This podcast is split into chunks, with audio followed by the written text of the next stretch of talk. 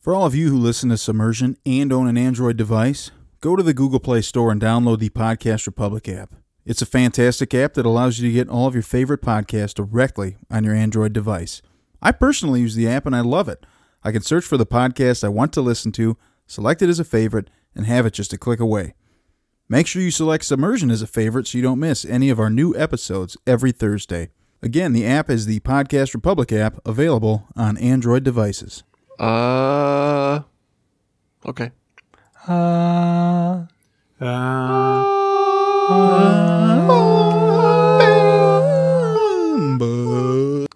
uh, somebody just woof.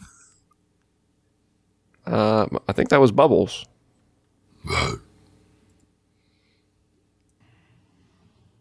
Episode ninety-eight. Woo! We're in it to win it. We are in it to win it. We are inching ever closer to episode one hundred. Episode C, right? Episode C. Things are going crazy right now. That's true. Yep. But just so you're aware, we are not all in a room together. Mm-mm. We do not podcast in the same room, so we are maintaining our social distances. It's true. And not spreading the coronavirus. The, the podcast was literally built for this. Yep. I, I had uh, I had a super friend message me, no joke, and said, please continue to deliver the quality content he knows and loves. Mm. And I said, we will try. We will try. That's what we're here for. People need us in these trying times. In fact, I'm going to promise that we're going to we're going to be releasing an episode every day for the next eight weeks. Whoa.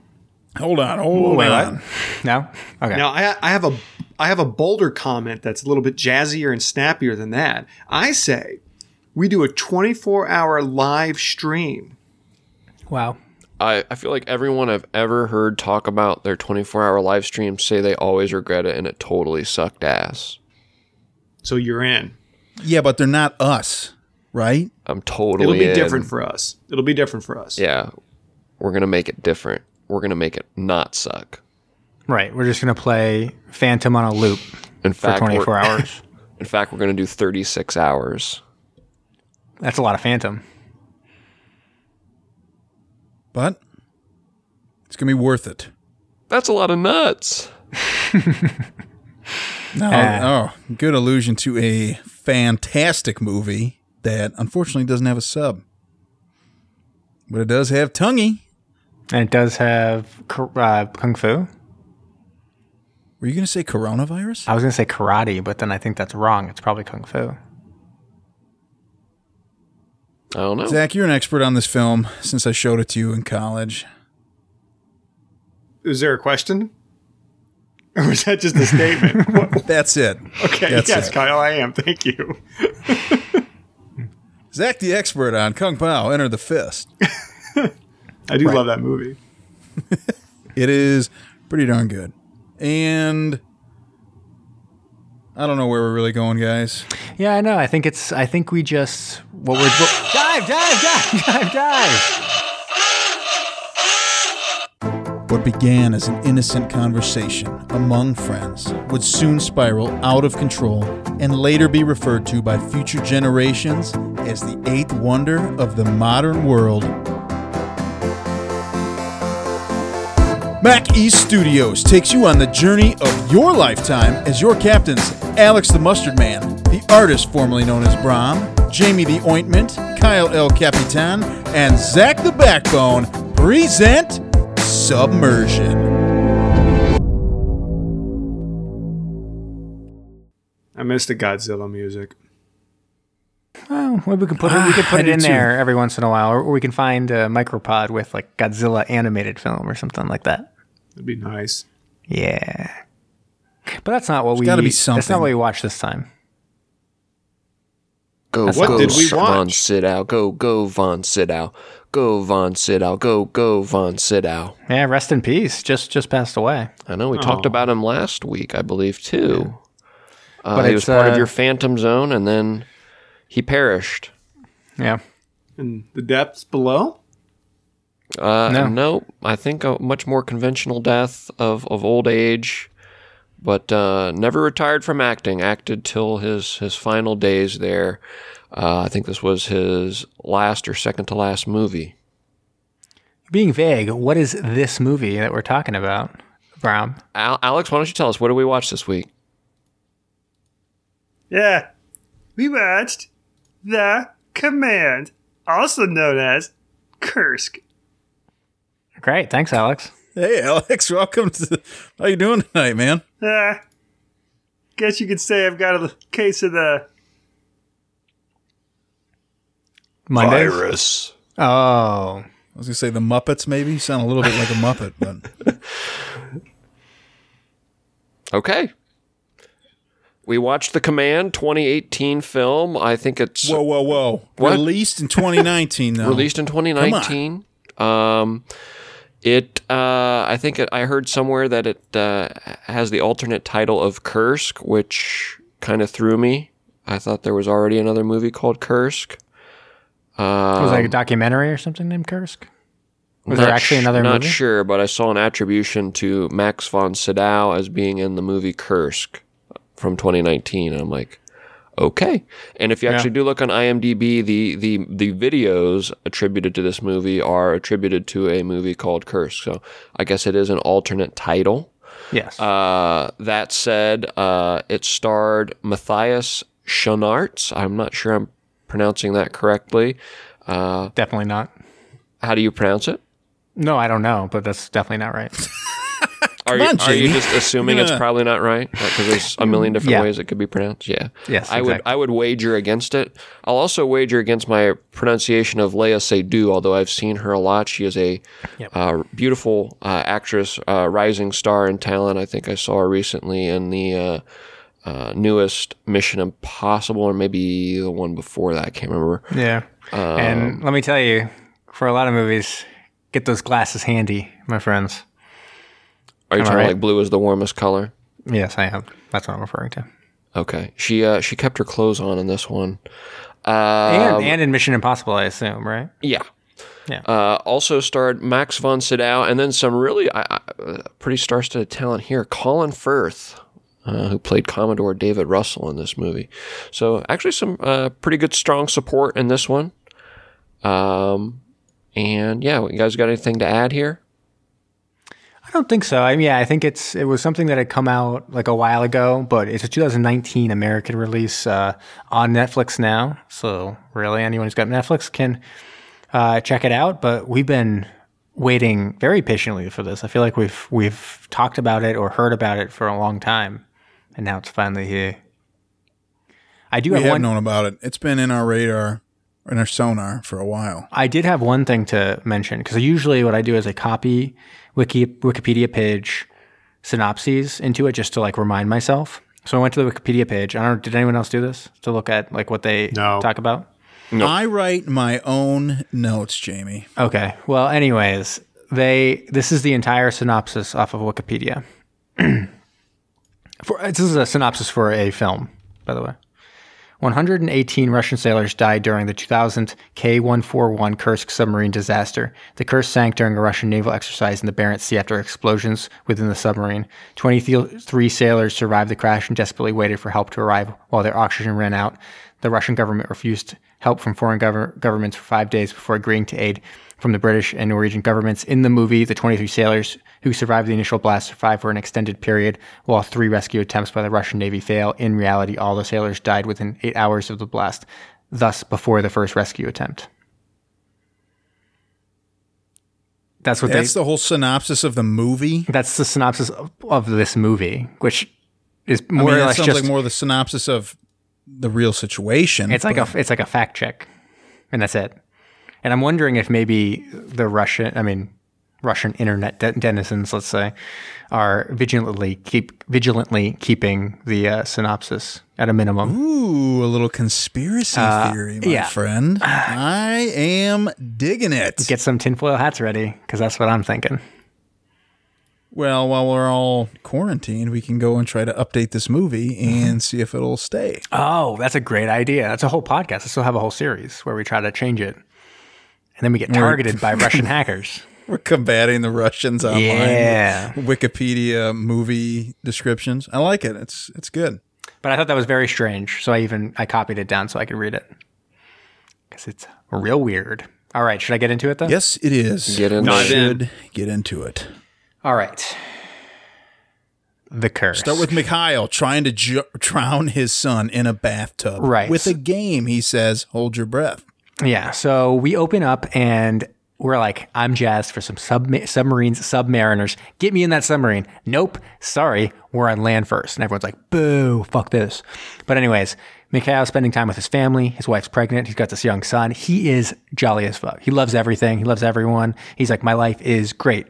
They're also about to celebrate the wedding of one of his comrades on the submarine.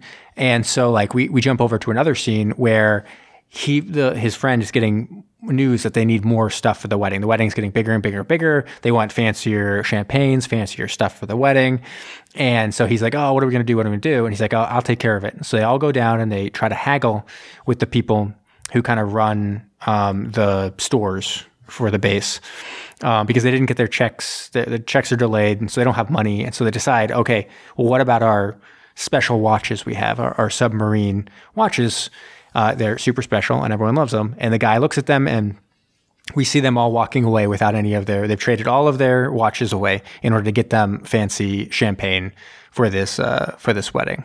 And so when we jump over, everyone is so happy. They're celebrating. We get kind of introduced to some of our characters. There is, what was kind of the overweight guy's name? Oleg. Oleg. So Oleg's hilarious and he's always telling jokes and he's a little overweight. And everyone loves him, and he's there. And we got Mikhail. Then we got a bunch of other people who are also Russian the gang. On the submarine, and they're all like palling around with their wives, and they're just having a grand old time. Really, it's I think it's trying to show just how tight a community this is, because they all live kind of in the middle of nowhere in Russia, this place that's really dominated by this submarine base. And that's it. There's like nothing else really there. And so all the families are close. Everyone kind of lives and it's all about the space and all about the Navy and all about submarines. Even like the parents um, are talking about how like their son was on, died in a submarine accident and stuff like that. So it's like generations and generations have kind of lived and died with submarines being their entire life. It's kind of like our podcast, really. It's like our sons and daughters will carry on this tradition and really live through us with the submarine podcasting. Right. And that they that. should take note, take note, kids. Yeah. Right now. Right. Do it. And I'll, and Do I'll, it. and I'll look sadly at the wall at Patrick's picture and be like, ah, oh, Patrick, he died tragically in that submarine podcasting accident. But you know what? We all came together and the podcasting naval submarine community really like picked us all up. And everyone's like, yeah, that's great. It's a really sad story about Patrick. Um, it is. It's really yeah. sad. So anyway, Mikhail gets really drunk and then he goes home and he's like, hey, I know I got my like nine month pregnant wife and my son's asleep in that bed right there. You are super pregnant. But why don't I just take you in the next room real quick and uh, a little hanky panky. Right. And, and they, they do. do. Yeah. I mean, there's like a paper wall between them and the kid. And then the kid busts through like the Kool-Aid man and it's like, yeah. Yo, what's yeah. going on in here? Uh, He's and like, Mother Russia! Did anybody else think the space heater was going to like catch the room on fire I thought, or something? Yeah. It's in any other in, in any other movie that was going to be something that you look at and you're like, oh boy, that's going to burn down this apartment, Manchester by the Sea style, and uh, it's no, it's just regular old space heater. But they're like, they're also like, oh, I love you forever, and I love you, um, you're my you're my forever, and you're my love, and blah blah blah. They're like super in love. So anyways, they're going She's out. Like, don't die on a submarine accident. Yeah, try not to die like on the submarine. That's going to happen. Right. And so they're going to take, they're taking out the Kursk. They basically, it's, I think it's even like the next day, they're all set to go um, on a mission. And it's kind of explained that the Russian government uh, stopped, had stopped for a long time doing big naval exercises. Um, I think partly because of money and just like everything was shrunk after the fall of the Soviet Union. And so they kind of are laughing about how they used to do this every year, this giant naval exercise. And it used to be three times bigger, but they're they're trying to show off a little bit. Um, kind of the background of this is that Putin had just become president of Russia. And so I think he was trying to bring some of those things back a little bit. And so they're all kind of looking out and And it's like, okay, well, the, the whole idea is that Kursk is going to go silent, um, and there's two other submarines, and it's going to come in and launch a couple torpedoes and get out of there. And the idea is the naval, the naval exercise is to see if they can spot him, and, and hopefully the, the Kursk is able to go unseen as part of the exercise. And so, the, now I'm not really certain on naval exercises, so maybe I shouldn't even comment on this. But do they usually carry live torpedoes? Is that something you would have in an exercise? Um, I guess I don't know. I guess I don't know. You know, something seen, with a payload behind it. I don't know. Yeah, maybe they don't have a payload, but they have. It's going to cause some kind of explosion or something. I don't know. Because you're right, because one of the things you see right away is that the people on the submarine, and it's kind of interesting to see them all like palling around, and then they have these really like serious official jobs, and they're like going through other things. So one guy is like the reactor guy. Another guy that we met is um, kind of takes care of the torpedoes. And then Mikhail and Oleg, they're kind of at the at the back of the boat. Uh, and I don't I forget, they're, they're kind of like just checking on things and kind of uh, master the boats or something. I don't know. Um, and, okay. I guess, all right, so I've, I pulled it up and... You know, if they're going to sink a retired, because they do mm, sink right, yeah. target ships or whatever. So I guess you would. Yeah. So what they have is they have torpedoes, but they also have a, a particular type of torpedo, which they call like the fat lady or something. And uh, it's basically, it's getting hot. And so like one of the problems is it's very unstable, a torpedo. And it's not really something that even when I was reading about it, they didn't like to carry it because it was notably um, kind of iffy on, on what it could do. It had, it had blown up a couple a couple other times and destroyed other ships and stuff. So like people didn't like carrying them, and it was getting hot, but it was still within like operating temperatures. And so they were um, they were already getting kind of nervous. And as they're kind of going, and this is all just a very straightforward exercise, they're going, going, going. They kind of mention it's rising um, slowly, and so you know we keep on going and. At a certain point, they're getting very close to the point where they'd launch this torpedo, to the point where they even start to move it towards the torpedo um, tube, and it starts going up really rapidly. And they start to they call up and like, hey, can we just shove this thing in the tube and just like launch it like right now? Like it's like we're we're getting worried. And the captain's like, what's the temperature? And they tell him, he's like, okay, it's still operating range. Like, don't do anything. And they're all kind of looking at each other like, fuck. And at that moment, blam. Everything, it explodes and obviously kills everyone in that torpedo room. And things are going pretty shitty uh, because like it blows kind of a hole in the submarine. Yeah. Yeah. It's, it's maybe a little, a little understatement probably, but, um, and they so crash like, into the seabed. Yes. And they're sitting there. We've got and, fire in the sub. Right. And they've, they've closed off a bunch of the hatches, but things are still looking like semi okay at that point. Like there's, there, things have been able to close off, and they can't get the, the the captain or the bridge on, so they're all dead too. But like a bunch of the compartments aft are okay. So a bunch of them are doing like okay at that point. And then there's a giant there's a giant explosion as the rest of the tor- torpedoes go off. And so that blows that goes everything goes even crazier, and they go all the way back into what was it, compartment nine or seven or something? Or eight? I think it's seven. Yeah.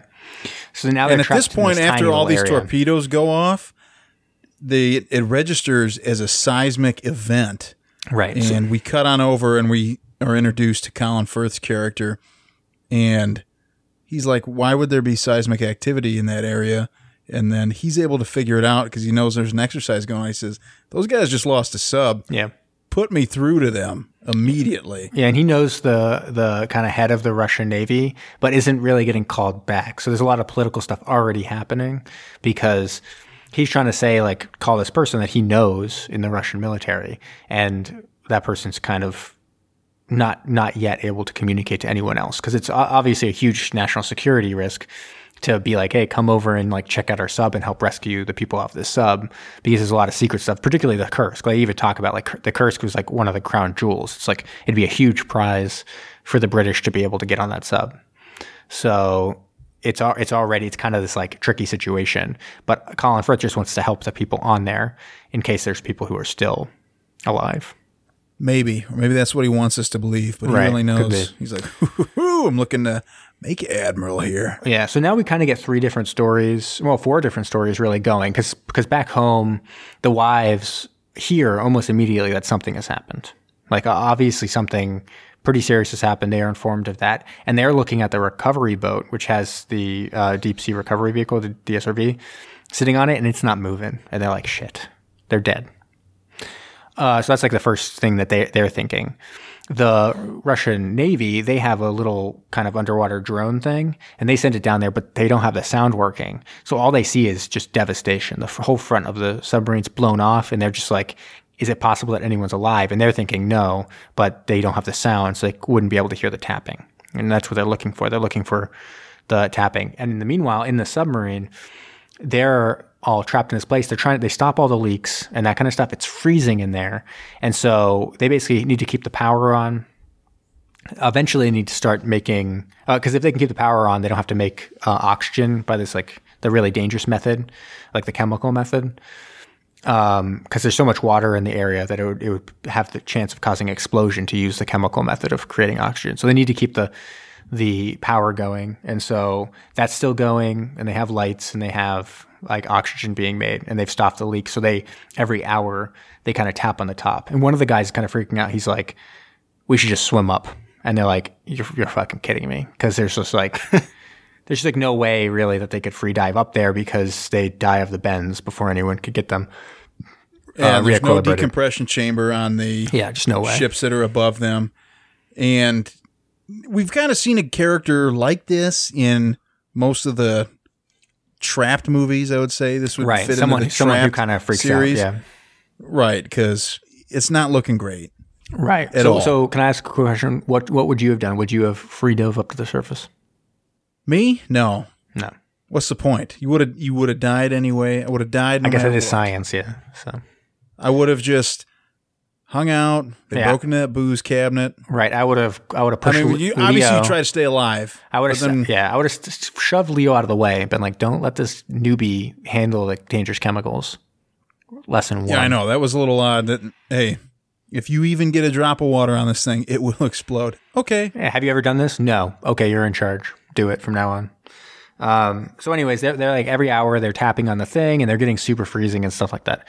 Eventually they fix the, the Russian Navy fixed the sound and they hear the tapping. And so they're super excited. Very um, dramatic scene though, because yeah. they don't have their watches. They forget to tap oh, on right, the yeah. hour. I'm like, and oh, so God. Then they have to stop dead, yeah. the entire naval exercise. So there's no sound from any of the props coming up top. Yeah. And so they uh, they inform the wives back home. And so now they're excited, but they start to get the feeling that they're not being told everything because all they've heard is that there's tapping. The boat's gone off with the D S R V, but then they're being stonewalled every time they go around of hearing anything else. They hear nothing other than, oh, we're trying to rescue them. It's like, well, how many people are alive? Where was the tapping occurring? Uh, what is the rescue plan? How many boats are helping? Have you – because like even the – because he's not getting called back, Colin Firth goes like an other route and makes like a public statement saying, we offer our help. So the wives even see that the Norwegians and the British are uh, available and ready to help with like state-of-the-art equipment. Because this thing like the Russians have like really old equipment now, fall of the Soviet Union and all that. And so their D S R V is not very good. And here's like these other nations being like, hey, use our really super special like new ones. And they're, they just don't, they don't want to do that at that point because it's going to, it's like a big top secret or whatever. So anyways, they try to go down with this D S R V and everyone's super excited, obviously in the submarine, they're going to get rescued and it tries to latch on, but uh-oh, it tries to, it goes on, but can't get a seal. And then it runs out of, it's running out of battery and they have to go back to the surface. The battery on die. This thing drains so fast. Yeah. It is out of control. Well, that's the biggest problem, right? They said, oh, do you have an extra battery? No, they sold it. Uh, do you have anything better? No, like blah, blah, blah. Whereas if they had had like a better uh, they sold D S R V, it to like some Titanic uh, um, tour guide crew that they take you right, down yeah. to see the Titanic. Which made me, that right. made me really intrigued. I was like, wait, really? I can do that? I wouldn't do it, but that sounds actually really amazing to be super rich and go see the Titanic. It's crazy. And this D S R V that they are using, it looks, it's painted like a clownfish. Yeah. Like uh, orange and white. And that's actually what it looks like. Right. I don't know why they went with that color scheme, but yeah. it's what they've got. So anyways, um, back on the submarine, they are starting to run out of uh, kind of everything. They The lights go off and the generator goes off. So they don't have oxygen being made anymore.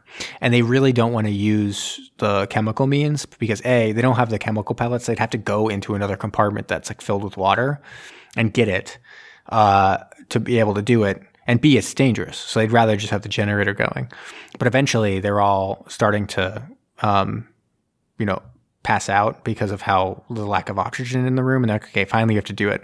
So Mikhail takes another guy. I'm forgetting his name. Kind of a hero of the story, but I, I don't know. I don't know his name. And it's like, you're coming with me. And it was pretty amazing. I mean, I guess this is one of those things with being in the military maybe and stuff like that. But Mikhail, who's the leader of the bunch because of his rank, looks at this guy who's just like standing over there and is like, you, you're coming with me and helping me do this. And it's like the super dangerous thing. And he's just like, okay, and drops stuff and just like starts going to it. I was like, holy shit. I believe shit. it was, I believe it was Sasha. Yeah. And I was like, whoa, like I would have been like, but why me? Why, why can't he go? Like, I don't want to do that. But anyways, they go down and they swim. And part of the problem why he needed another person is that Leo, who is the guy who kind of knew where these things were going to, were held, um, was, uh, didn't know what locker it was put in. So there's like a whole bank of lockers. So they have to swim down, and they can all hold their breath really long, I guess, because they're submariners. But they swim down an insane amount of time. Yeah, and they swim down. And I guess it's like Tom Cruise, because he—I don't know if you know this—but Tom Cruise can hold his breath for a really long time. He, is he that a fact, or is that just oh, you know, something yeah, yeah. for for for some movie? He I forget what movie it was. He trained himself to hold his breath for over five minutes. Wow. Yeah. And what? So, that's insane. I'm, I don't know what. So, how they, all right, yeah. Here we go. U S A Today, two thousand fifteen. Cruise can hold his breath underwater for six minutes. Six Holy minutes. Shit. Told you. Look at me. I can do two minutes, which I thought was impressive. No, so like I, I you guess can it's train not that good. Yeah, nope. You can train yourself to do this stuff. So I think that's what they probably were. They were they were trained for that kind of diving stuff. So they swim over, and it it is legit like five minutes of them kind of searching around trying to find this stuff. Sasha tr- starts to have a lot of issues as they try to get out, back out. They find this stuff, and and he basically had. I was like, oh, he's dead because he's like breathing in water and all this stuff, and. Like a goddamn superhero, Mikhail grabs him around the neck, is pulling him all the way through this stuff, eventually like signals like thumbs up to the people on the other side of the door in the compartment he's in. They open the door. They, they stream out with all this water. They close it again. Sasha's sitting there like, come on, he's dead. Like, what's the big deal? And immediately starts coughing up all the water. He's he's totally fine. It's like, whoa, like they're heroes. And Mikhail's like a double hero. It's amazing. And anyways, he has these uh, cartridges, and there's ten cartridges, and they should last them like a pretty long time. And so they start firing them up, and that's when they explain, like, this is actually really dangerous. Like, you you can't fuck this up or we're dead. And Leo's like, okay, I got it, but I'm, I, you know I'm going to fuck it up, right? And he's like, yeah, I know. And then uh, they're telling jokes and stuff. I mean, it's really getting dire because every time the D S R V goes down, it's the worst and basically can't can't uh, latch on. They try it three times, and eventually, and, and at the end, they're like, "Fain." And so they ask the British and the Norwegians to help out. They've already come over because the the Russian general. Uh, even said like, come on over here, but they were still being stopped for one more try of the D S R V. And so well, there was all kinds of press conferences and stuff going on too. Where oh yeah. yeah, yeah. Russian, Russian higher ups were getting grilled by people. They really weren't saying anything. It's like the most, most emotional scene of the movie probably was when they, they're confronted by the, uh, by the wives by, and, and, about like what's going in the, on. Yeah, in the press conference. Yeah. And so they start grilling them, say, we've got people down there who are dying. You're not telling us anything. And people start getting really fired up. And then they recreate a scene that actually happened, was in the news. It's insane if you watch it because one of the women is just yelling at them and she just wants answers. Somebody comes up with a hypodermic needle, sticks her, and then like she passes out and then they take her away. And that actually happened. Crazy. And it's on television. It's crazy. Awesome. Yeah. I didn't know that. Yeah. Yeah. Well, find so, the link. We'll put it up. It's it's really, if you saw something like that in U S television, you'd be like, what the heck was that? Yeah. So and that's Max von Sydow is like the um, the Russian guy. It's kind of interesting, a small change here from real life, because I believe it was actually Putin who was uh, giving that press conference, I think. And he was like newly elected or the new leader um, which seems kind of crazy that, that it would be Putin directly talking to the people. But uh, I may be wrong about that. I don't know. I don't check my facts. Um, so anyways, as this is all happening and as you think they might be able to help them, because finally the Norwegians and the British uh, have their shot, uh, they're kind of... I don't know. They're they're loosening up. It's everyone's dying. Mikhail writes like kind of a, a note to his his uh, his kid and, and wife and unborn child, and kind of expresses all of his emotions about um, what's going on with him and how he's pretty sure he's going to die. And but they start to like laugh and, and just try to make it a little light, just because you know got to go out laughing or whatever. So they're they're telling some jokes, some jokes that they've they've said before, so these lame jokes or whatever. And you see Leo kind of laughing, and they're all getting drunk too. And he, he stumbles with the with the um, oxygen thing, and an explosion occurs. And basically, a bunch of them dive under the water. But once the explosion has occurred, uh, the oxygen in the room is going to go out. So they get up top uh, out of the water after the explosion. A bunch of them are dead, but they look around and say, "How long do we got?" It's basically two minutes, and they're going to suffocate. And so they spend that time kind of just being like, glad to serve with you and stuff like that. Yeah, they sing and, a, uh, yeah. a sea shanty or whatever you want to call it. Yeah. And then we see the D S R V get down there and some divers go out just to make sure that there's even a possibility of, of uh, you know, anyone in there. And they bang, bang on the door, but it's at that point, it's been so long that it actually filled up with water. So they, they had been staving off these leaks in that compartment, and they kind of took over uh, after they had all died and filled up the compartment. So then they open it up, they go in, and there's all the dead in there. And so they're able to get out the notes, stuff like that. And that's kind of a true story actually as well. He wrote some notes that they were able to give to his, Mikhail, to give to his wife. Um, and...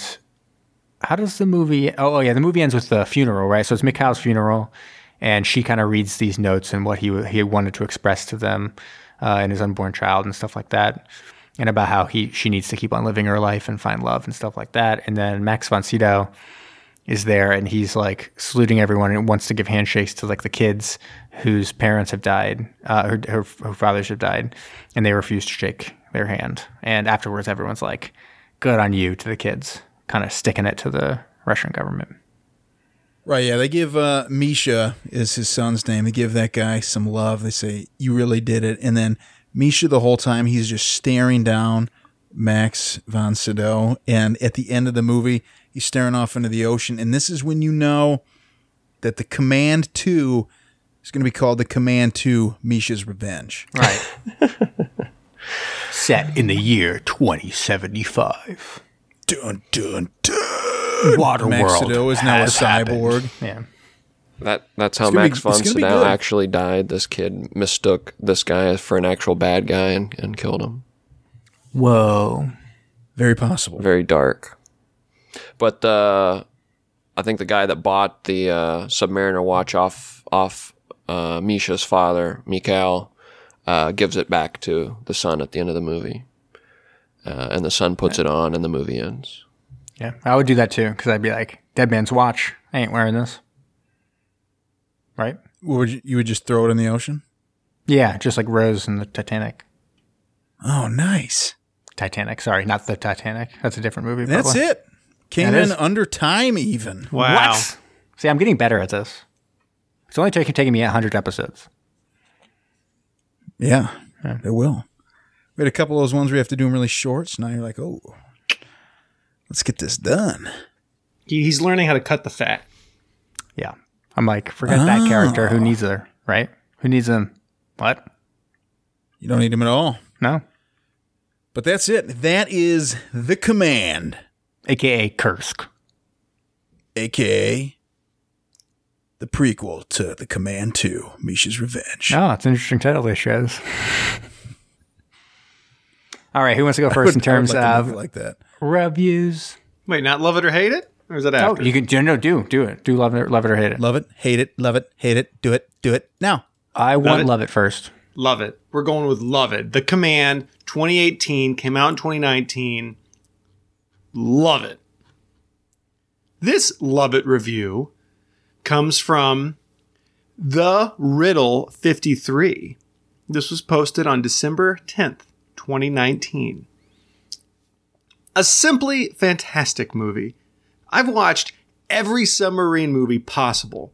And all this right, is, yeah, hold on, right, yeah. right there. Let's get this guy on, all right? We got to find this guy. The Riddle fifty-three, if you're out there, we need you. He's probably watched like eight submarine movies. I know. There's just no way he's watched all the submarine movies. Can I? Can, I'm going to finish his review. Can I? Can I do that? No. All right, move on to the suck it. Hang on, this won't take much time. I've okay. already said I've watched every submarine movie possible. Now, the rest of what I need to say from the Riddle fifty-three's review is this that I'm about to say. And this is definitely a sleeper movie to watch. That's it. Hmm. Zero out of zero found that helpful.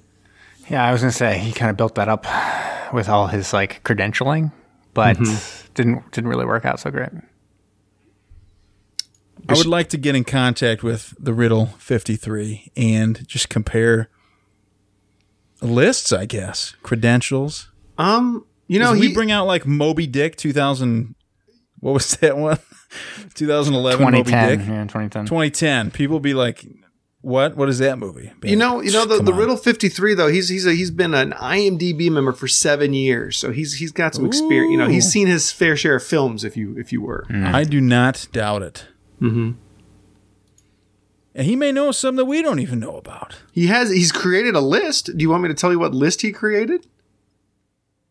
Is it about sub movies? Uh, it's called Kung Fu. Well, well, well. This really brings things full circle. I think you have to. We should probably save that for season. What season is Kung Fu movies? thirty-nine. Huh. Well, let me, let me make sure. I'll I'll add that if it's not. All right, that's good. So should we move on to hate it while Ben does his computer techie stuff? Sure. Yeah.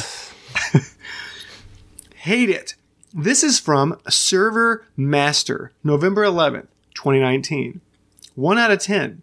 A lot of lies. It's titled. Mm. Russian bot. Good. Here we go. This man uh, or female or whoever wrote this review, um, starting with the numeral number one. And then it goes as follows. Almost all the tripulation of the Kursk died immediately. Okay. The few survivors died in the accidental explosion portrayed in the movie. Okay. But it didn't occur when the great European and American governments offered their kind help. It happened less than ten hours after the accident. Two, no bad government problem. American or European governments would have made the same. Nuclear subs had state-of-the-art technologies, the most secret advances. Nobody could easily accept risking so much vital information. Three, the Kursk crushed into the soil at a sixty-degree angle. It was impossible to achieve the rescue method portrayed in the movie. The Kursk would have been almost horizontal to get it. In the movie, the Kursk is horizontal. It is not true. Four, the Russian rescue subs sold to visit the Titanic had not been sold. They were in the Russian Navy, but they were not used for, now, obvious reasons. One out of five found that helpful. That sounds hmm. like an idiot. Wow. Casting a stone, Ben. That was Server Master. Server Master. Hating on this flick. Mm-hmm. Mm-hmm. All right. Who wants to do the first reviews? I want to hear Kyle. Kyle, do it. All right. A while ago, I built a little spreadsheet calculator that factors in certain things. And I haven't used it in a while, maybe because we went into Godzilla movies and it's hard to apply that with things like sub action and acting. So I kind of got away from it, but I went back to it for this one. So I think this movie isn't really highly reviewed. The scores aren't great on it. And I don't know if it's just because it's a sad movie and Russia's covering things up and people are like, why would they do that? And there's so much back and forth. But I thought the plot was good. Kept me engaged the whole time. I enjoyed it. Sub action. Give that a ten out of ten on sub action. I thought it was really good. Everything that was going on in there. Acting, I thought everybody did a great job. It was kind of odd to have, uh, I would call him superstar, Colin Firth, in there playing a supporting type role, but is what it is. The sound I thought was really good. Visually, I really like the way that these new submarine movies are looking. You look at something like Wolf's Call and Black Sea and this now. I think they're they're able to really get in there and make you feel claustrophobic when you're in the sub. Was this movie enjoyable? I I enjoyed it. I was engaged. This wasn't one of those ones where we sit down and I'm just waiting for it to end. I had a good time watching it. And we did have some of our normal things here. Fire in the sub, had wrenches, we had a mini sub, and we had water in the sub. So, taking all those things into account with my little scores that I have given each one of these categories, this movie comes in at an eight point one eight. Wow. Wow. God, that's a high yeah. score. That's a high score. I know. Well, I have to I have to let the numbers do the talking. Wow. So I sit there afterwards and I'm like, oh, what do I think about this? And I put a number down and do do do do do. Yeah, you can't. And yeah, you can't. You can't argue with math. You can't. And so when we get, I think I'd mentioned this before. Whenever we get fire, wrench, mini sub, uh, suicide, fish in the water, water in the sub, or depth charge, you automatically get an extra tenth of a point. Pretty good. Let's go next. Not me. Okay, I'll get in here. Do it. So uh, I agree with a lot of things that uh, that Kyle said. Uh, I I would add that I thought the cinematography was great, which I, I guess kind of caters into his point that uh, he was saying they're starting to, these submarine movies are really looking uh, nice uh, nowadays. Um, but they had this they had this looking really nice. I saw that. Uh, Luc Besson was uh, involved in this uh, film. Uh, the the musical score was awesome. I loved the uh, the sort of uh, castrato sort of uh, choir boy uh, song that they had at the beginning of the movie, and then it, it sort of set the theme throughout the rest of the film. You could hear it at kind of the most haunting moments of the movie. It reminded me of the uh, Das Boot uh little song or jingle uh that uh jingle I guess definitely not the right word because it was such a haunting song in uh, Das Boot that they would play too, um but yeah it, it really did uh have that claustrophobic feel and that really dark edge to it. Uh didn't pull any punches and was was brutally honest.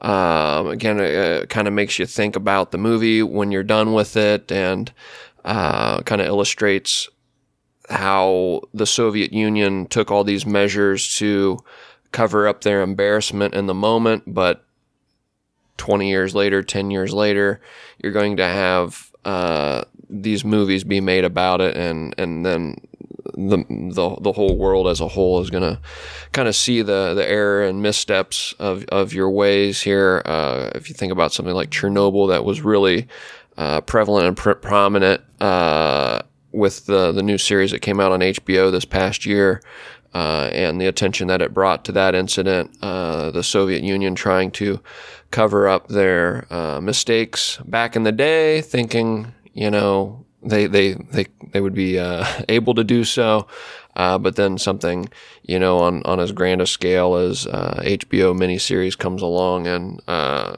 gets the highest scores of any television series of all time, and everyone looks at it now, uh, what would it be, thirty, forty years later.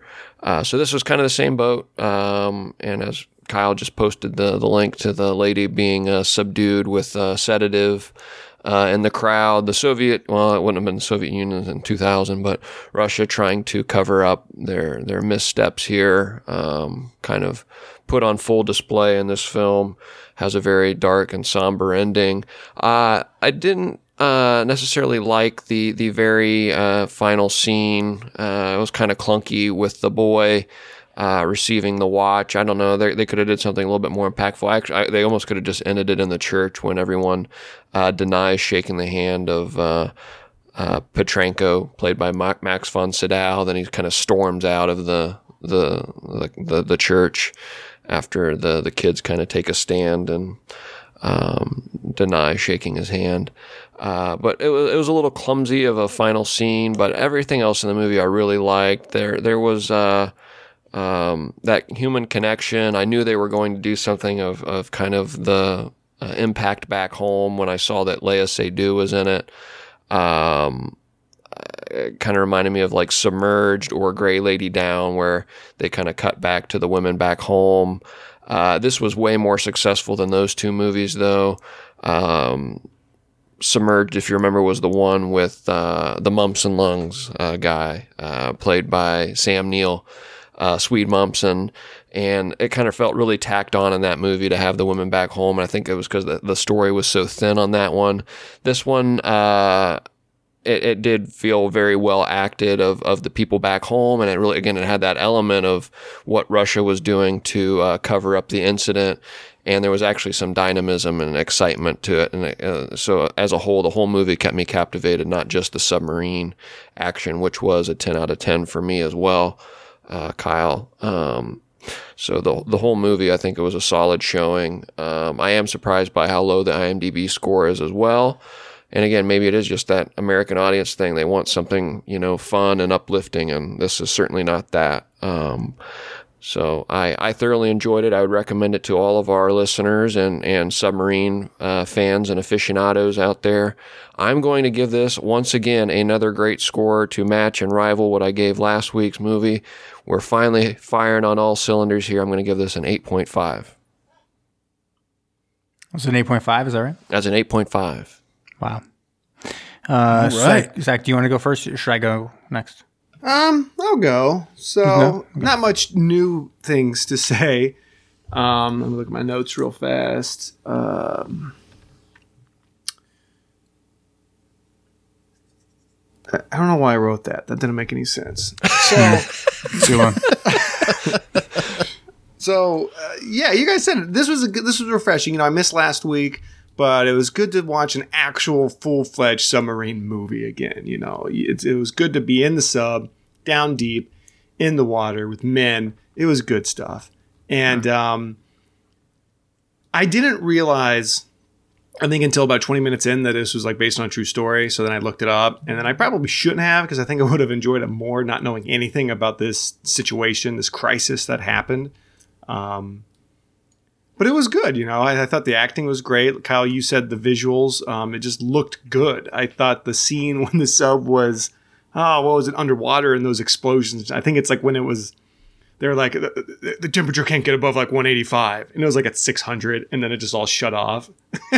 So then it was oh, like yeah. twelve seconds later, and they just all blew up. And they did that sweet shot from outside of the sub, and it showed like the water cloud just go like, it was awesome. So and those implosions on those yeah.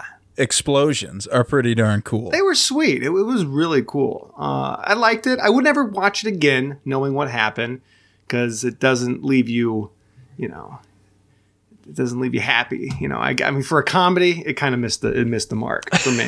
So sure. With that, I'm going to give this. The, yeah, there was a joke in there. I guess it is a comedy, isn't it? The polar, the polar bear the polar joke. I said it twice, actually. I'm going to give this movie a solid, for a submarine movie, seven point four. All right. And time for me to finish it up. I'm going to come the lowest of all of us. I was going to come in at a seven. Now, I like this movie. I enjoyed the thrills and chills that I got while watching it. Um, I didn't totally understand the direction they went with it. Um I guess it was because I did kind of know the story of it. So as I was watching it, I was like, I'm confused. I thought this was supposed to be more about how the Russian government didn't communicate and misled the wives of these sailors who tragically died. Um, like, that's weird.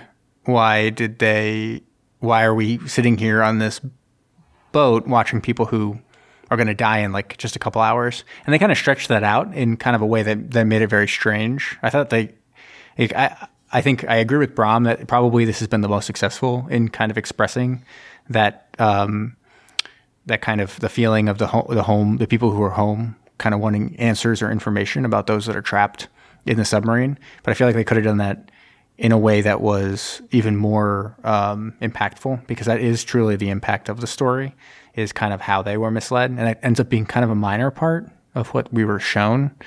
Uh, even though I think the most powerful scenes, the two most powerful scenes in the film are both of those, but we really focus a lot on on the people in the submarine, when the reality is, it, the, the truth is that they, they probably didn't survive very long at all. Um, and so it really was more about, it wasn't necessarily about whether they could or could not have been rescued. The, the, the fact is they probably couldn't have been, um, just given all the facts, but more about the fact that the Russian government tried to um, not give out the information to the people who probably deserved to know what was going on. And so I don't know, that, that kind of like spoiled it for me, and maybe knowing the knowing the story made it made it so that it didn't work work as much um, for me. So I think I agree with Zach in, in the fact that like knowing more about it probably isn't isn't the best for this movie. Uh, better to go in fresh and just kind of enjoy it more as a fictional depiction of an event rather than like a historical perspective or whatever. Because even the bu- even the book isn't isn't much about that, the, the fact whether they could be rescued or not. So that's my no, take on it. Knowing I do think is it's a kind of tenuous term here, though, in some capacity, because we yeah. we don't really know what the truth is, just because of right. the nature of what you're talking about, how but we've the book, been but misled. The, that, That was a big part of the book, because a huge part of the book is kind of the scientific basis Gibson, for why okay. he believes that what had happened. But what, what he believes happened, even according to the book, is they survived for six to eight hours, which wasn't even like by, by the time the first time they were rescuing from the deer or trying their first rescue, it was like thirty-six hours later or something. Okay. So, I mean, they would have been, they would have been dead for over a day by the time they got down there. And so, uh, I, I you know, even even the even the most um, kind of ambitious estimates would have said they maybe could have survived a day, but it was it, obviously we saw what the submarine was like. It was very difficult to imagine that they would have been able to survive for very long in a submarine that was that damaged. But anyways, I mean, this is all kind of besides the point. In the end, I mean, I think as a movie, and why I still give it a seven, I think it, it's very good, and it's intense, and you get some really good scenes with those families. And uh, what's her name? Léa Seydoux. Léa Seydoux. Yeah, she was really good. I really, I, I think she was very impressive uh, in her role. So maybe that's part of it as well. I was kind of wishing that she had more of a role, um, because I think she gave the two best scenes in the entire movie, and yet she only really got two scenes to do it. Um, And then, yeah, as, as Kyle mentioned too, you have someone like Colin Firth who basically doesn't get to do anything. So kind of strange in that regard. But yeah, that's mine. I come in at a seven. Lowest of the bunch, but still a solid score, and I think an overall solid score for the movie. Yeah, overall we're coming in at a seven point seven seven. So it is a good rating. Yeah. Certainly higher than what most of the other people are saying about it. Right. Oh, it's worth that, watching. That was one thing I did want to mention, is that probably, like, you, you guys are saying, oh, it's because American audiences. I think probably that low IMDb score is more having to do with with Russians, Russian ratings on the uh, on IMDb. So now we need to fight Russian bots on IMDb? Yes, probably. Wikipedia, now IMDb. What's next? The world. Great. Um, all right. Should I get some trivia and stuff? Yeah. I'm going to blast. I'm going to blast through this. So Vladimir Putin was supposed to be a character in the um, film, but they cut it even before they cast the actor. So they originally, the idea uh, was that it was, you know, supposed to be mostly about the politics. Is kind of what I'm saying. It's like that seemed to be the focus of the book and what you would naturally think the focus of the movie would be. But Luc Besson decided to shift the story to the re- the possible rescue mission rather than that portion of the story. And so they cut Vladimir Putin from the from the script. It was interesting because I don't think he's ever been de- depicted in a major film like that. So it would have been kind of a interesting thing to have an actor portray Vladimir Putin. Um, and it's kind of the theory, conspiracy theory with that, is that they didn't want to get hacked. So they cut uh, Vladimir Putin. Um, and one of the things that's actually kind of interesting is that Putin was depicted very favorably in the book because he had just become the president of Russia at the time the disaster happened, and his father was a submariner. And so he even did like a lot of stuff on the ground uh, with the with the um, rescue and stuff like that. Like, he was in press conferences and doing a, a lot of stuff because um, his father was a submariner. Now, uh, was this about the same time where he was, you know, shirtless with the leather vest type Putin? Prob- probably, I think. I mean, it was only eight. Okay. Yeah, he had only been president for eight months. I think that's around the time when he was shirtless on a horse. Did he also let a tiger out of a cage at that time, or was that a lot later? I think I remember something about that. It's probably around the time you're thinking. Okay. All right. I'm going to look it up. I'll let yeah. you guys know. Okay. Uh, so this is one of Michael Nyk- Nykvist's final film. He died of lung cancer in two thousand seventeen, a month before shooting was finished, although he had already completed all his scenes. Um. Interesting, just who the people who kind of helped with the film. One was Robert Moore, who wrote the novel, David Russell, Commodore British Royal Navy, who I think he was the one who was, uh, Colin Firth was uh, playing, and then the submarine expert, Ramsby Martin, who also advised for the book. And then uh, several scenes were filmed on a real submarine that were redoubtable. It's a uh, French submarine and now a museum, and they didn't really want to use it because French submarines look much different than Russian submarines, but they were able to make enough modifications to make it passable for a couple of the kind of long shots they wanted to do, uh, kind of going through the corridors and stuff like that, these tracking shots, uh, to make it kind of usable for that. And then it was originally supposed to be like a purely American film with American cast. And so Rachel, Rachel McAdams was originally supposed to be Tanya. But when they seriously, yeah, in when they this sh- movie, yeah, when they shifted over to being more of a European cast, they changed it. And then this might be of interest to you guys: a video game Kursk by Jujubee was released on October eleventh, twenty eighteen. Ooh, what? By uh, Jujubee? Yeah. So get ready for that. And then no one, no one was going to oh, do. Dude, it's ninety percent. Is it ninety percent off right now? Probably everything's ninety percent off right now. It's a dollar ninety nine. oh, oh yeah. On what, Steam? Yes. Look at I don't even.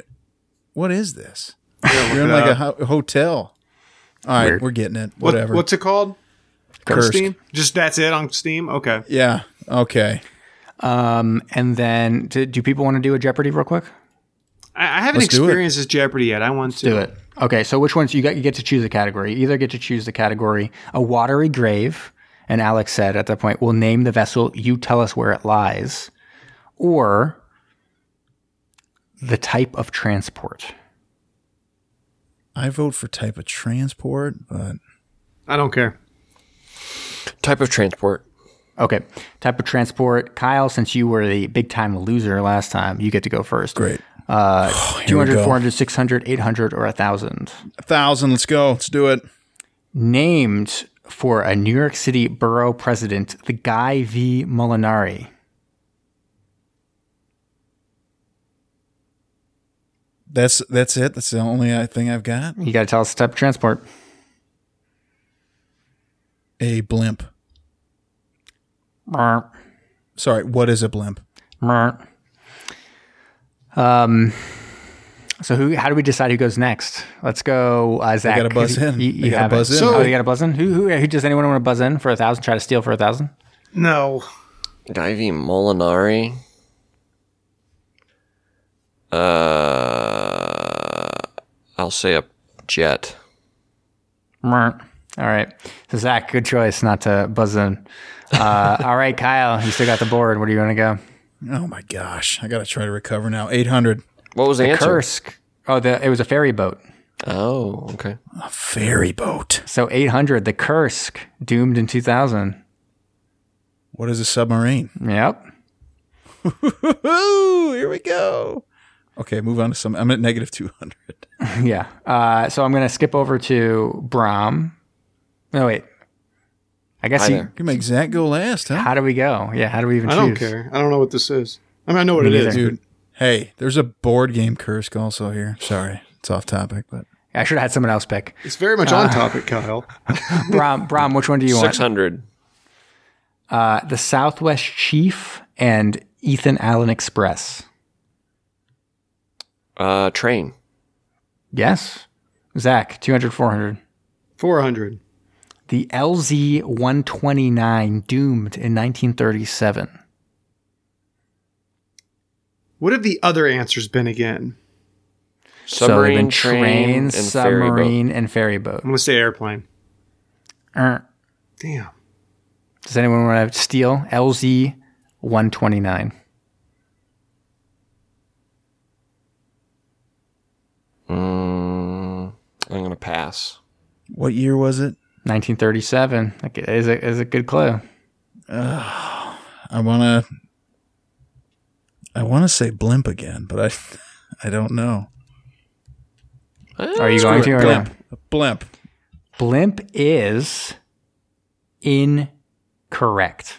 Oh, it is a gosh. Zeppelin, a different oh, type of transport. That would definitely no, count. No, it wouldn't, because I'm seeing here right now. So they, they record all the answers they've given online. Rachel answered, what is a blimp? Incorrect. Therese came in and said, what is a Zeppelin? And got it correct.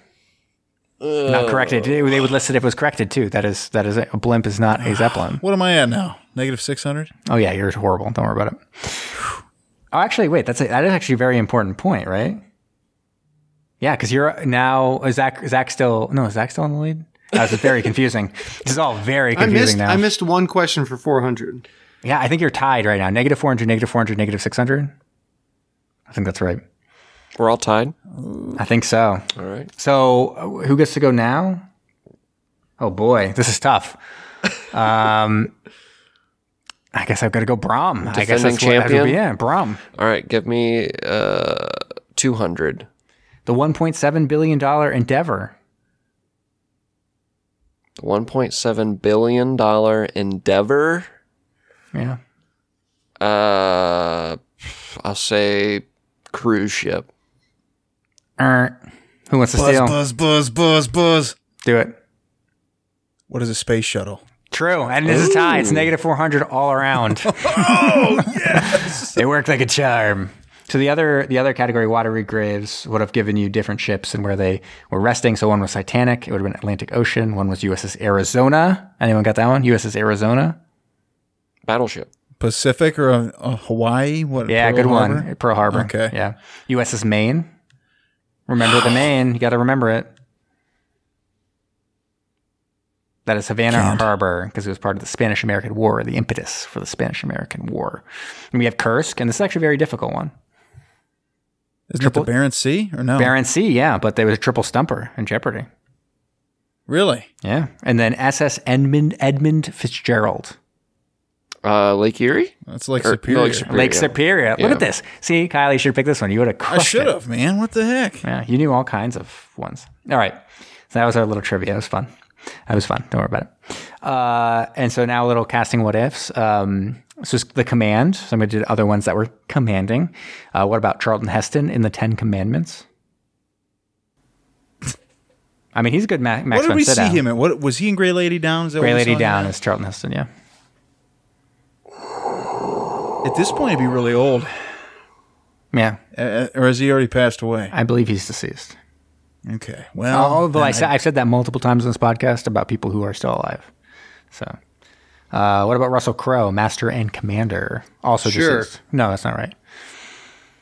Uh, you want you I'm, want Russell Crowe as as our main man, Mikhail? I mean, I can see it. Face. Well, wait, hold on a Gladiator second. Gladiator Russell Crowe. Because I got Steven Seagal, General Commander, coming up next. So you may want to hold, hold the phone. All right. There is that one scene where Mikhail has to choke the dude out. Yeah, and that's true. I think Seagal would be funny yeah. just to watch him do that. And But it'd probably, like he'd probably ruin this he, movie, right? He's I just mean, like a side like periphery honest. Character, but then they bring him in like, oh, shit, we need someone that can choke somebody out. Get in here. And he comes yeah. in and chokes that guy I out. I saw Steven Seagal walking down the street. What about Matthew Lillard? I feel like he's a Leo. Matthew Lillard. A he's, in the wing, he's, in, he's in Wing Commander. No, Leo, the guy who screws oh. it up. Sorry, you cut out. Uh, Leo? Yeah, I could see him as Leo. And then, I don't even know who that is. Honestly. You don't know who Matthew Shag- Lillard is? Shaggy from Scooby-Doo. Matthew Lillard From is thirteen Ghosts, a National Treasure. So starring Nicolas okay. Cage. Um, all right. Oh, and okay. What? Oh, you just looked him up. I thought you got it from me calling him a National Treasure. I was like, I'm not sure how that helped. He's, um, he's the Marlon Brando of our generation, Kyle. Yeah, he's amazing. Okay. Then what about uh, Ed Harris? Now, he was in a film called Demanding Commander. He played a demanding commander, commanded to reprimand a randy rebel commander. Uh, he landed near a randy, uh, manned command post and demands the command to be handed over. But the randy commander demands he unhands him in the misunderstanding. He simply planned to expand the bandstand, causing his bland. It's a bit canned and ham-fisted, but on brand for a demanding commander film, you know? What's happening right now? Was it the so sequel to, was it the sequel to V for Vendetta? It was The Demanding Commander, starring Ed Harris. Uh, Ed, Ed would be, he would have been Vladimir Putin. I, I was going to say it. I actually, I had that already written on my thing. I said, Ed Harris, he is Vladimir Putin. He does have that kind of look, you know? It's true.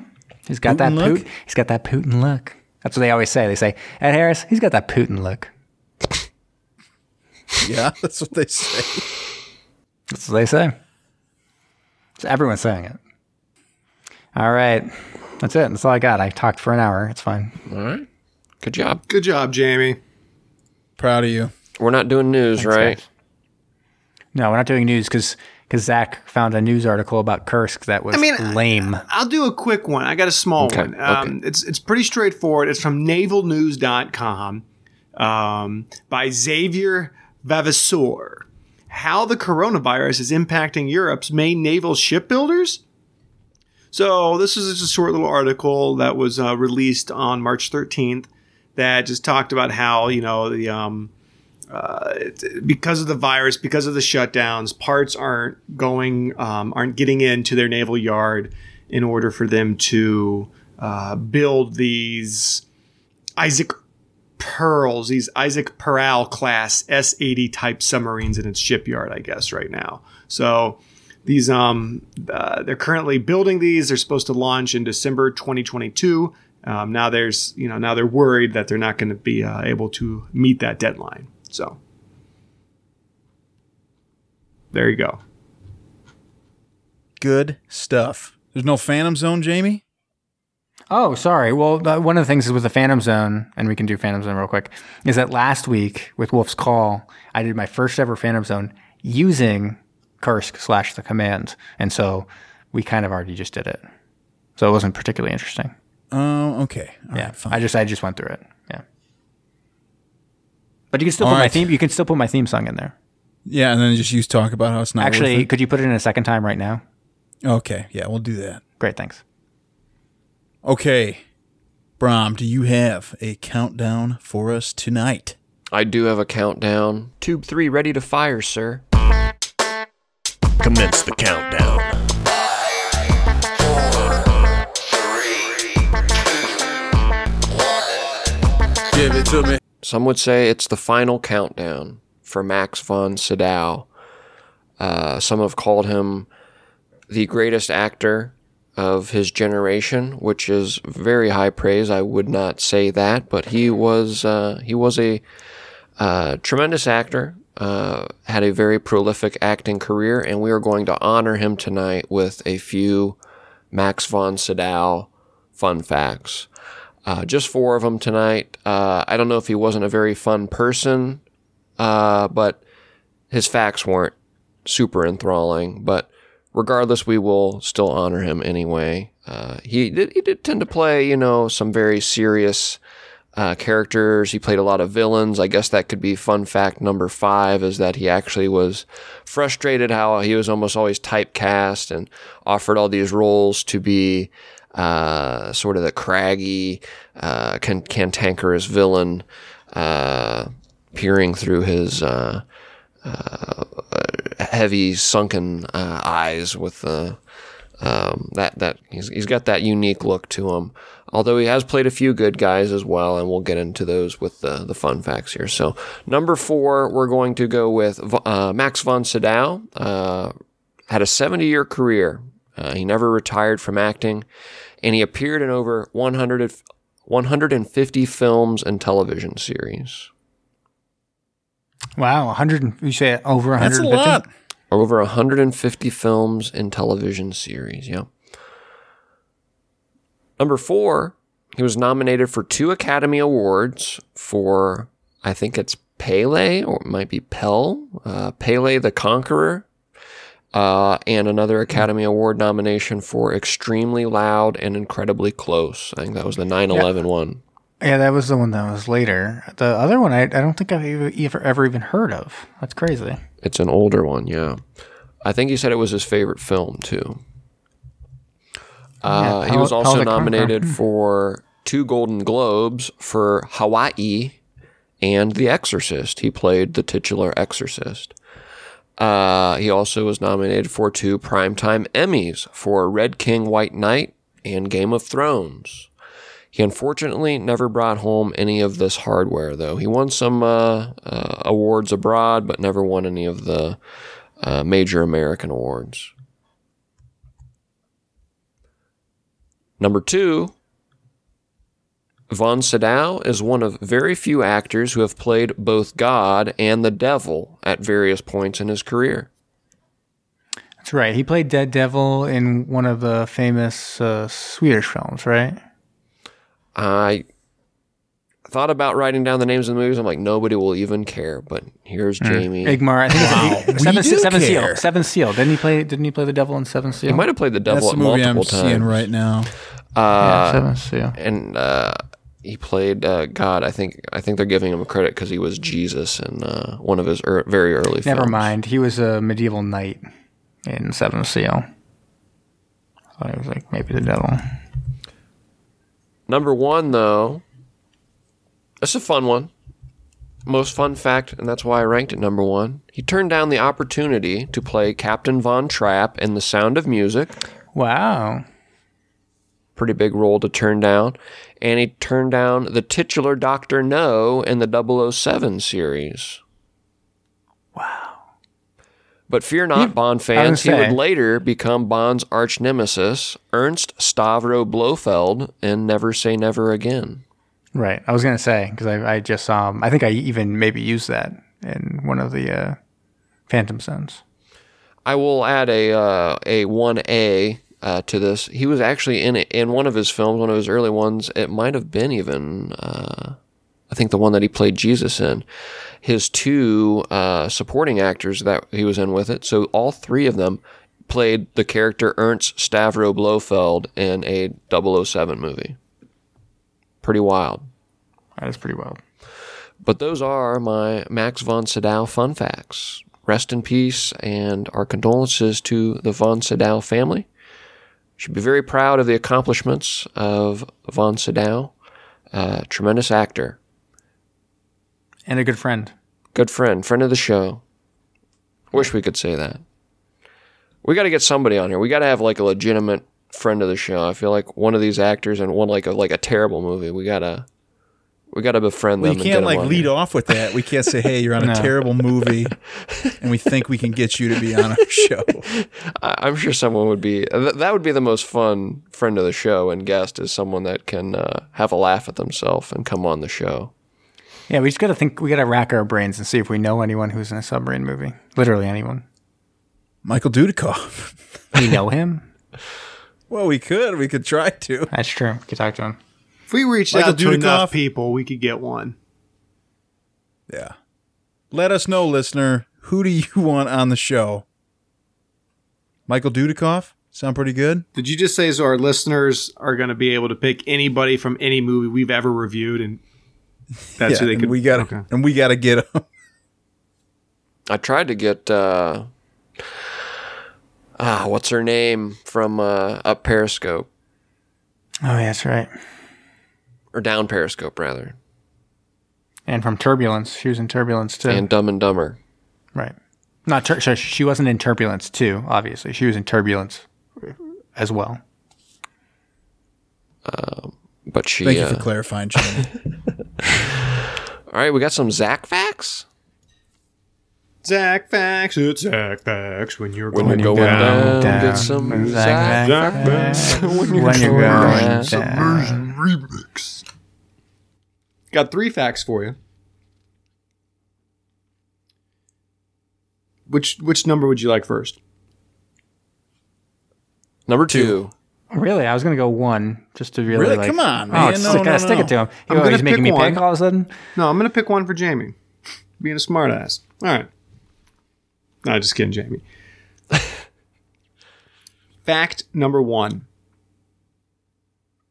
Out of the seventy-one children who survived, only three would grow up starring in step-sibling fantasy porn.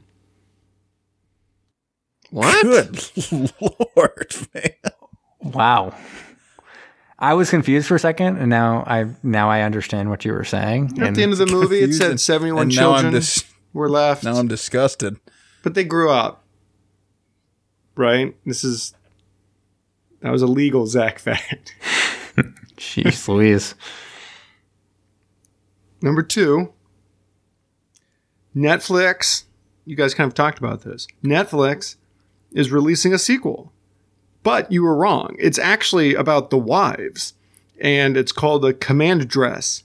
And oh. they're going to go back down together to recover the bones of their husbands, but things don't quite go their way. Oh. Mm-hmm. That sounds fun. Is it a comedy? It is not. It's a horror film. Ooh. Oh. We're talking werewolves?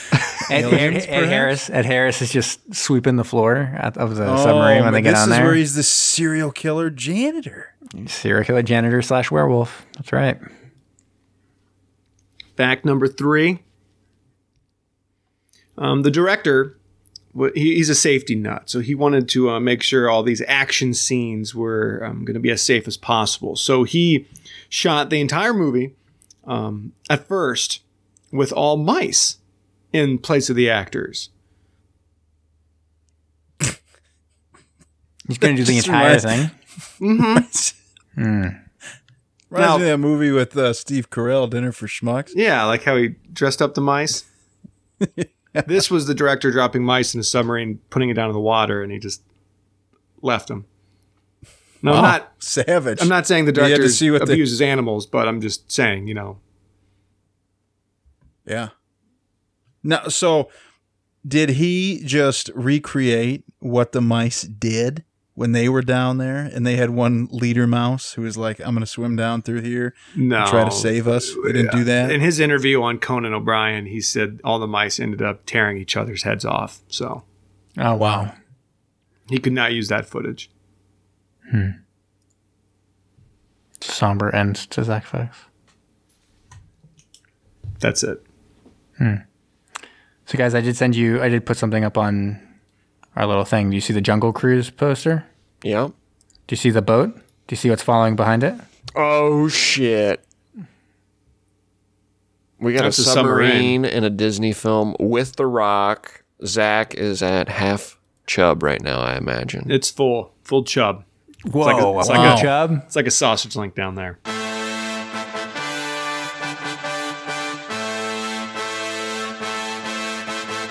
Thank you for listening to Submersion. Don't forget to subscribe for new episodes every Thursday. If you like what you heard, please leave us a rating wherever you listen. Want to interact with us? Follow us on Facebook, Instagram, and Twitter. We also love to get messages from all of you. If you have a suggestion, a comment, or just anything you'd like to share, please email us at macestudios at gmail dot com.